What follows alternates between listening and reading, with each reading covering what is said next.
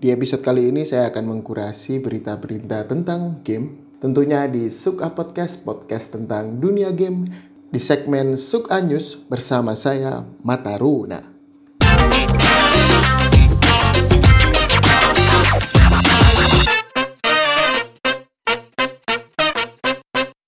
Langsung ke berita pertama yaitu salah satu franchise terbesar Ubisoft, Assassin's Creed Valhalla, rilis hari ini. Buat kalian pemain Assassin's Creed Valhalla, langsung bisa dibeli atau kalian masih menunggu review-review dari media-media, saya akan membacakan reviewnya untuk kalian. Yang pertama datang dari IGN memberikan skor 8 untuk Assassin's Creed Valhalla. Mereka berpendapat bahwa ini adalah sebuah game dengan open world yang sangat besar penuh dengan kehidupan brutal dan pekerjaan kotor dari para penakluk atau para Viking. Selain itu, game ini juga memberikan kesan keren di setiap levelnya. Selain itu ada review dari media lokal yaitu The Lazy Monday. Mereka berpendapat bahwa ini adalah game kemenangan. Ini masih Assassin's Creed dan salah satu game terbaik tahun ini. Jadi buat kalian yang ingin melihat reviewnya bisa tonton ke channel mereka di IGN Review atau di The Lazy Monday Assassin's Creed Review. What is it? What has happened?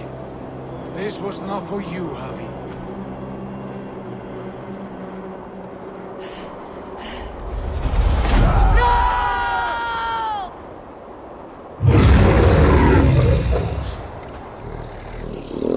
Berita kedua datang dari Sony PlayStation yaitu konsol mereka PS5. Menjelang perilisannya, banyak sekali berita yang keluar dari Sony PlayStation.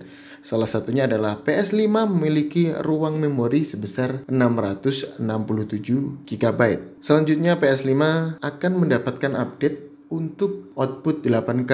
Remote Play untuk PS5 sudah tersedia di PS4. Dan berita terakhir adalah ekstensi dari PS5 tidak bisa menyimpan data dari game kalian. Jadi eksternal hard disk atau ekstensi hard disk hanya bisa menyimpan untuk save file kalian. Berita ini diambil dari IGN. Untuk selengkapnya kalian bisa baca di Instagram IGN.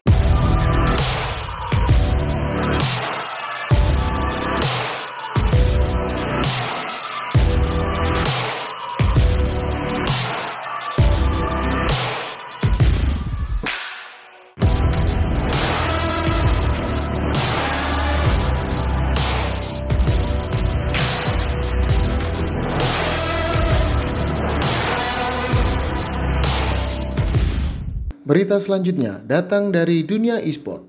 Jika kemarin ada berita duka tentang atlet e-sport perempuan yang kehilangan uang sekitar 20 miliar, hari ini berita gembira datang dari turnamen non-resmi Women Star League season pertama menembus angka 1 juta penonton. Jadi, karena mungkin ini yang main semua wanita, mungkin para pria suka melihat wanita-wanita ini bermain game. Jadi, selamat untuk Women Star League.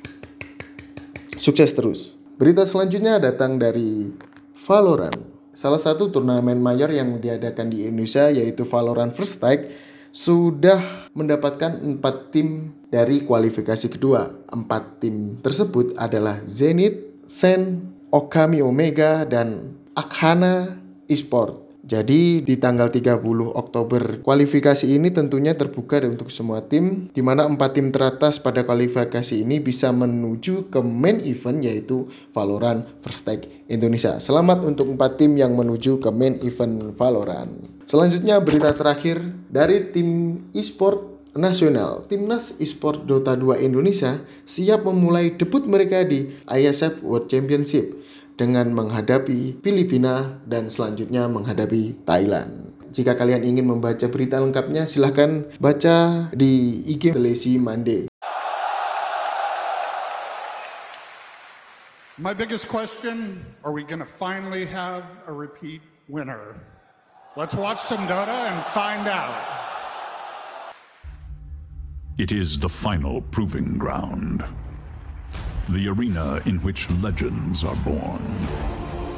A trial by fire that puts the worthy and wanting alike to the ultimate test. It is the International. A tournament that summons the world's finest Dota teams to wage battle for the Aegis of Champions and carve their names into the chronicles of history. Sebelum kita tutup, kita ada flash news.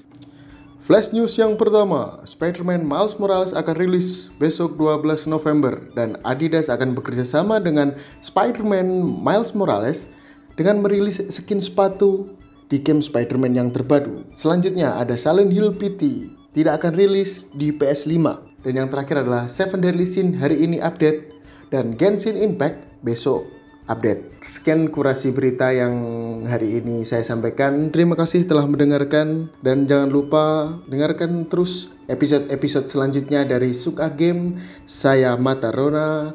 Sampai jumpa.